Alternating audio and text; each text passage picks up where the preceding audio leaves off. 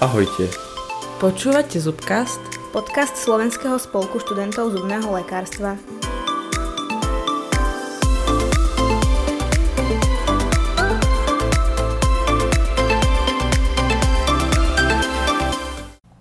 Milí poslucháči, vítame vás pri treťom dieli nášho spolkového podcastu Zubcastu.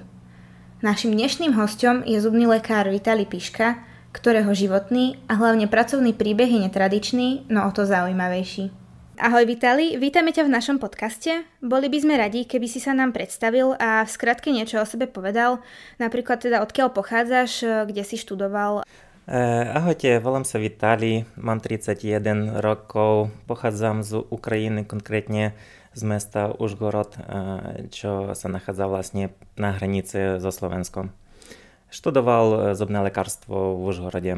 Prišiel na Slovensko ako absolvent. A čo ťa takto priviedlo k zubnému lekárstvu? Máš v rodine nejakých doktorov, ktorí ťa k tomu viedli?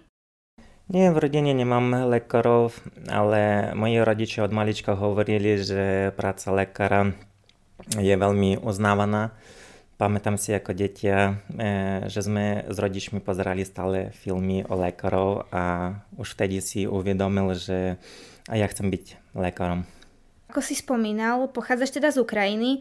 Vieš nám aj v skratke povedať, ako vyzerá štúdium e, tam a približne tak, ako dlho sa študuje zubné lekárstvo na Ukrajine a prípadne aký titul získate po doštudovaní?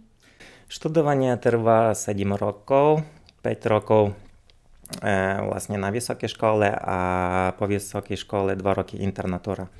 Internatúra to je vlastne základná špecializácia, bez ktorej nemôžeme začať prax na Ukrajine.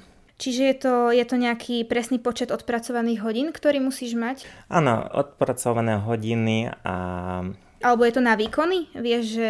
Hej, musíme spraviť nejaký výkonný počet výkonov, mm-hmm. čo sa týka vyplní extrakcií zubov. Um, preličenie koreňových kanálikov. Po tých 5 rokoch máte normálne štátnice, štátne skúšky a po tých ďalších dvoch rokoch znova nejaké skúšky? Áno, po 5 rokoch vysoké školy dostaneme normálne akože diplom špecialista a po dvoch rokoch internatúry dostaneme certifikát. Čiže je to vlastne už niečo ako špecializácia alebo iba vlastne také povolenie, že môžeš? Je to vlastne špecializácia tam sú vlastne základná špecializácia, buď zachovná stomatológia alebo um, pedostomatológia. Uh-huh. A čo sa to týka toho titulu, tak uh, máte nejaký titul? Na Ukrajine titulov nemáme, takže som bez titulu. Uh-huh. Čiže keď prídeš na Slovensko, tak uh, tu si ho nemôžeš žiadnym spôsobom dorobiť alebo získať? Hej, keby som chcel mať titul, musel by som študovať na Slovensku, uh-huh. dokončiť vysokú školu. Čiže, čiže sa to vlastne nedá, nedá takto presúvať? Hej. Uh-huh. Um, čo sa týka uh, tej školy a toho štúdia, len tak informačne nám skús povedať, koľko hodín si mal odpraxovaných uh, napríklad na konci posledného ročníka na vysokej škole? Na vysokej škole e, som nemal skoro vôbec prax. Mm, pracoval iba na internatúri, ale som robil iba dentálnu hygienu a preventívne prehľadky. Čiže také, že mm, ošetrovanie koreňových kanálikov alebo celkovo konzervačné e, zubné lekárstvo, za, záchovná stomatológia vôbec? E, hej, prax už e, som získaval až keď som začal pracovať vlastne. Čiže vlastne v porovnaní so Slovenskom, so slovenským štúdiom máte asi o mnoho menej praxe. Áno, malo praxe, ale aj po skončení vysokej školy e, väčšinou začíname pracovať postupne. E, najskôr jeden pacient denne, potom keď vlastne sa podarí spraviť nejaká výplň, tak e, potom objednajú iného pacienta. Akože začíname veľmi pomaličky a postupne pracovať. Uh-huh, uh-huh. A takto vlastne ako, ako pracujúci lekár vieš porovnať úroveň zubáriny na Ukrajine a na Slovensku, napríklad čo sa týka toho všeobecného manažmentu alebo prácou s mikroskopom. Je tam nejaký rozdiel? No, na Ukrajine dosť veľká konkurencia, dosť veľa zubných ambulancií, zubných doktorov, preto um, každý lekár, ktorý začína pracovať, sa snaží robiť svoju prácu maximálne kvalitne. sa vzdialovať, aby získať nejakých pacientov. Tým pádom úroveň tej strednej akože stomatológii na strednom úrovni mi sa zdá, že trošku vyššia ako na Slovensku, ale um, čo sa týka Slovenska, akože som všimol, že za posledných pár rokov tá kvalita uh, veľmi sa zväčšuje, e, najmä s príchodom tých mladých doktorov, ktorí sa venujú tej špičkovej modernej stomatológii. vo veľkých mestách Žilina, Bratislava, Košice vidím, že skoro každá ambulancia, ktorá sa otvára, už e, má mikroskop, nejaké zväčšenie a väčšinou sa venuje tej e, modernej stomatológii. Mm-hmm. Tým pádom tá kvalita e, veľmi, veľmi rýchlo sa zlepšuje. A vieš takto aj porovnať, že koľko napríklad stojí také ošetrenie na Ukrajine a koľko na Slovensku, že je tam nejaký cenový rozdiel? Hej, máme akože dosť veľký cenový rozdiel, čo sa týka ošetrenia. E, napríklad niektorí doktori e, majú cenu za jednu korunku 1000 eur a niektorí 40, takže e, cenový rozdiel tam je dosť veľký. Mm-hmm. Čiže v podstate, ale keď to porovnáme so Slovenskom, tak je to tiež tak, že sú aj vyššie ceny a nižšie ceny, že ten pacient si môže vlastne vybrať, že či chce drahšie ošetrenie alebo teda lacnejšie. Áno, presne tak. Keď pacient chce vlastne spraviť to maximálne kvalitne a esteticky, ako sa dá, tak e, tá práca stojí dosť veľa. Uh-huh, uh-huh, uh-huh. A čo ťa vlastne takto priviedlo na Slovensko a teda prečo práve Čaca? Na Slovensko prišiel pracovať vďaka doktorovi Džupovi, s mm-hmm. ktorým som sa zoznámil, keď som študoval na vysokej škole.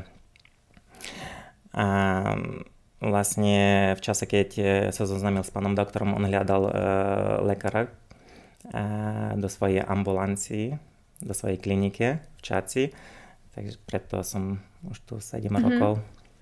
A žiješ tu teda 7 rokov, alebo už si tu bol skôr? Hej, žijem tu 7 rokov, vlastne nastúpil ako absolvent, začal pracovať e, rovno po škole. Mhm.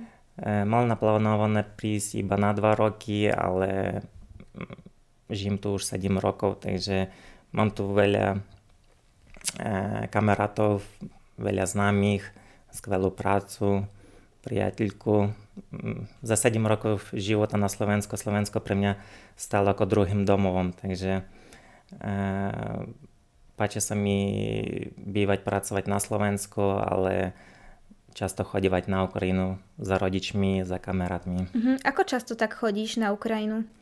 No teraz momentálne mm, chodím počas tej pandémii, chodím mm, menej, ale väčšinou tak chodieval 4-5 krát ročne. Uh-huh. Čiže aj tak, že na sviatky, že väčšinou, chodil... hej, väčšinou to bolo na sviatky, na Veľkonoc, Vianoce. Uh-huh. Uh-huh. Nie, ale vidíš sa so svojimi rodičmi tak e, menej, hej, že iba... Určite, hej. Na začiatku to bolo trošku ťažšie, keď som nastúpil na Slovensko, ale už, e, už som zvykol. Uh-huh. A páči sa ti život na Slovensku a plánuješ sa teda niekedy vrátiť späť na Ukrajinu? E, už vidím svoju budúcnosť e, asi na Slovensku. E, na Ukrajinu stále mám možnosť tam cestovať, cestovať a žiť asi plánujem na Slovensku. Uh-huh. A myslíš si, že majú Slováci dôvod vycestovať a prísť pracovať ku vám na Ukrajinu? Alebo teda napríklad, ak nám môžeš povedať, koľko za to dostanú zaplatené, oplatí sa im to vôbec?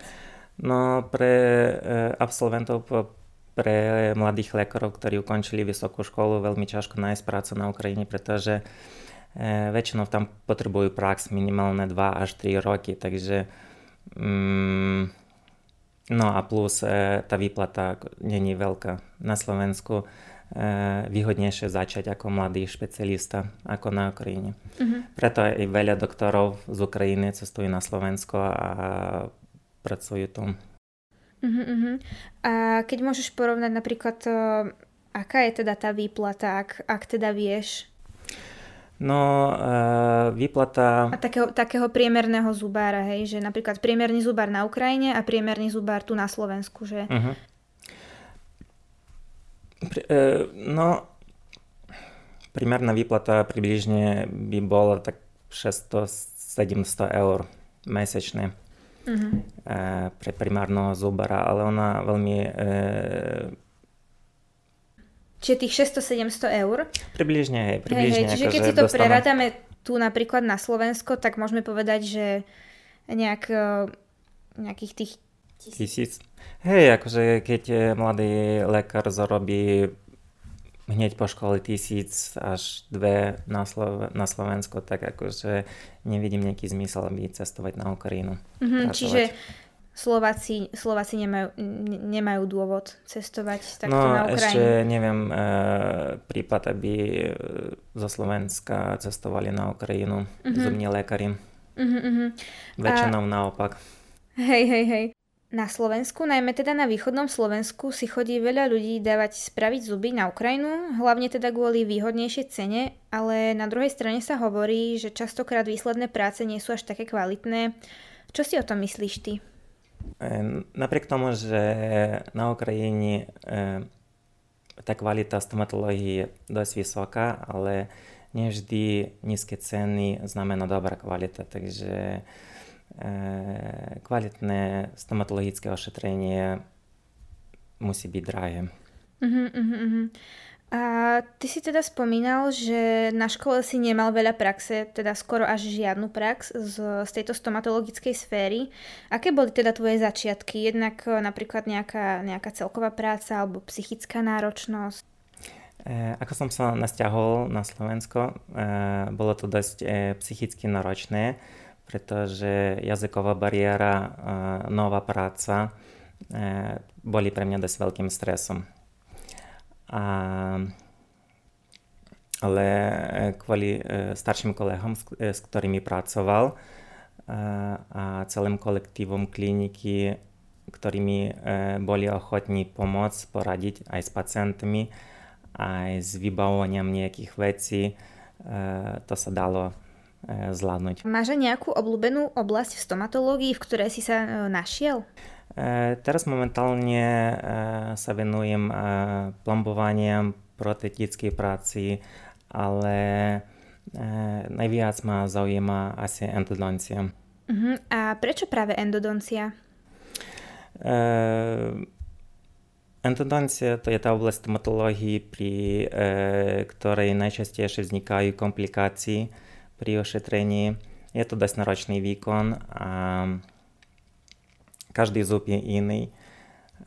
Každý kanálik má svoju anatómiu a keď príde pacient ku mne, tak keď pred ošetrením pozerám na zub, rozmýšľam, ktorý kanálik, ako budem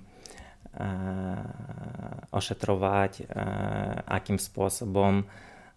Je to dosť zaujímavé a Čiže ťa to tak chytilo, hej, že ťa to ano, zaujalo. Áno, presne. Uh-huh. A vedel by si si napríklad teraz predstaviť robiť endodonciu bez mikroskopu, alebo teda je podľa teba možné spraviť kvalitné endodontické ošetrenie bez zväčšenia?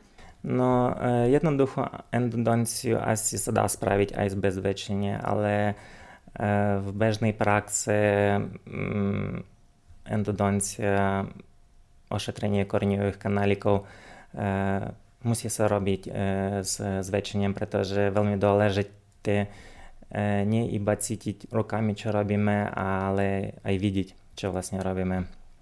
Preto používanie mikroskopu m, na ambulancii vlastne je základ pre kvalitné ošetrenie. A je aj nejaká časť endodoncie, ktorá ti aj napriek rokom praxe e, robí stále problém? No, e, problém robí asi preličenie korňových kanálikov, to vlastne reendodoncia, pretože nevždy e, sa dá povedať pred ošetrením, či sa podarí ten zub preličiť alebo nie. A napriek tomu, keď ten zub vyzerá na rentgene jednoduché, niekedy strávim s ním veľa hodín a skončím na extrakciu. Niekedy ten zub vyzerá veľmi komplikované, ale sa podarí to spraviť za 40 minút. Uh-huh. A aké sú podľa teba najčastejšie chyby lekárov pri endodoncii, na ktoré si môžeme my napríklad už ako študenti dávať pozor? Alebo čo robiť, aby sme týmto chybám predišli? No najčastejšou chybou, ktorú stretávam, to je, že veľa doktorov nevedia, mm, nerozmýšľajú, aké sú baktérie sa nachádzajú momentálne v koreňovom kanáliku, e, za akou infekciou e, musia pracovať. Preto aj ten protokol vyplachovania koreňového kanálika nevždy je správne, čo vlastne potom robí veľa komplikácií. Uh-huh. A čo sa týka teda tých uh, už spomínaných uh, napríklad výplachových protokolov počas endodontického ošetrenia, aké používaš ty? No, uh, som používam také roztoky ako hypochlorid, chlorhexidín, EDTA, citrónovú kyselinu, niekedy peroxid vodíka alebo fyziologický roztok. To veľmi záleží od situácií a v akom stave ten zub a vlastne aká diagnoza. Ako už sme spomínali reendodonciu, stáva sa ti často, že ju musíš vykonávať napríklad po iných lekároch? Je častým problémom napríklad zalomený nástroj? Aj veľa pacientov prichádzajú e, s zlomenými nástrojmi v korňových kanálikov, ale e, tam problém je, nie je zlomený nástroj a vlastne čo musíme s tým zubom spraviť, pretože nevždy ten nástroj musíme vybrať. Ešte zo začiatku, keď som iba začínal, tak sa snažil vybrať každý zlomený nástroj z korňového kanálika, ale teraz vidím, že to nebol, nebola správna cesta, pretože vyberanie nástroje z korňového kanálika um, pri vyberaní nástroje z korňového kanálika veľmi e, ten zub zničíme, takže dosť veľa prípadov, keď e, ten nástroj proste necháme v korňovom kanáliku a prognóza toho zubu je veľmi dobrá. Uh-huh. A ako sa dá teda predísť tomu, aby sa nám nástroj nezalomil? Máš nejaké tvoje typy a triky? Ako na to? No ja vždycky e, pred ošetrením ešte korňového kanálika e, vždycky pozerám CT snímok rentgen a rozmýšľam, v akom korňovom kanáliku, akým nástrojem budem pracovať. Niekedy mám také, že v jednom zube jeden koreňový kanálik, v jednom koreňovom kanáliku uh, používam iné nástroje a v druhom koreňovom kanáliku druhé nástroje. Takže treba vedieť uh, vlastnosti tých nástrojov vlastne a v ktorej situácii môžeme ich používať. Uh-huh. A čo sa týka napríklad toho endodontického ošetrenia, ktorý zub je podľa teba najproblematickejší? respektíve kde bývajú najčastejšie zalomené nástroje alebo kde sa najčastejšie nenájde ďalší kanálik? No, e, záleží od anatómie toho zuba. Niekedy e, pacient príde s dolnou štvorkou a rozmýšľam, že to bude na 20 minút a potom sedím s tým zubom 4 hodiny a e, sa neskončí to dobre. Ale najčastejšou e, zvláštnou anatómiou sa stretávam v horných šestkách. Tie zuby asi sú najťažšie v ošetrení. E, skoro majú vždy 4 kanáliky a tá anatómia je veľmi e, ťažká. Uh-huh. A napríklad, keby si mal poradiť študentom, čo je pre teba najcenejším zdrojom informácií v rámci endodoncie, čo by to bolo? Napríklad nejaké kurzy, webináre, workshopy, knihy? No, e, samozrejme, že musíme používať všetci zdroje informácií, e, školenie, prednášky, samity. E, vlastne teraz momentálne mm, veľmi populárne stali akože webinári, ale dosť veľa informácií sa dá zistiť cez internet, Facebook, Instagram a vlastne veľa kníh s ktorými e, môžeme pracovať a získať novú informáciu. Uh-huh. Aj vieš napríklad nejakú konkrétnu knihu odporučiť, keby si študenti chcú niečo prečítať, alebo no, či je, je dôležité hlavne začať? Určite sú knihy, ktoré by musel prečítať každý. To je knihy Pascalia Manie, Mauro Frediani a Endodoncia to je vlastne Cohen a Castellucci. Mm-hmm. To je vlastne také základné knihy, ktoré by som odporučil uh, každému mladému lekoru prečítať. Mm-hmm. A čo sa týka, ty si už síce troška okrajovo spomínal, že teda zaoberáš sa aj protetickou liečbou, ale po, napríklad po tomto endodontickom ošetrení um, ošetruješ alebo teda zaoberáš sa aj samotnou tou protetickou liečbou, ak je potrebná, alebo pacienta posielaš ku svojim kolegom na klinike, ktorí sa v tom viac špecializujú? No, v našej kliniky väčšinou špecialistov sa špecializujú na e, niektoré výkony, e, preto po endodontickom ošetrení väčšinou posielam pacienta ku konkrétnemu špecialistovi podľa plánu liečby. Ale niekedy dosť často robím, vlastne ošetrujem pacienta komplexne. Začínam endodontickým ošetrením a potom v jednom sedení buď ten zub zaplombujem alebo spravím koronku. Je nejaká vec, ktorú by si chcel odkázať našim poslucháčom? No, e, skúste urobiť svoju prácu svojim hobby, časťou života a tým pádom chodiť do práci bude pre vás radosťou. Veď e, práve to dúfame, že každý študent sa v tej stomatológii nájde a že ho to teda bude baviť minimálne tak ako teba, lebo vidno, že ty si sa v tom našiel, teba to baví a, a neberieš to ako povinnosť, ale ako radosť. A chceli by sme sa ti poďakovať, že si si na nás našiel čas, že si do nášho zubkastu prišiel, zavítal, že si nám povedal niečo z tvojho života, ako to chodí na Ukrajine, aké sú rozdiely a držíme ti palce v tvojom budúcom živote a veríme, že sa teda čoskoro uvidíme aj naživo. A ja vám ďakujem pekne a prajem vám v dnešnej dobe hlavne veľa zdravia a e, úspechov v práci. Vitali, ďakujeme ti ešte raz veľmi pekne a poslucháčom ďakujeme za vypočutie.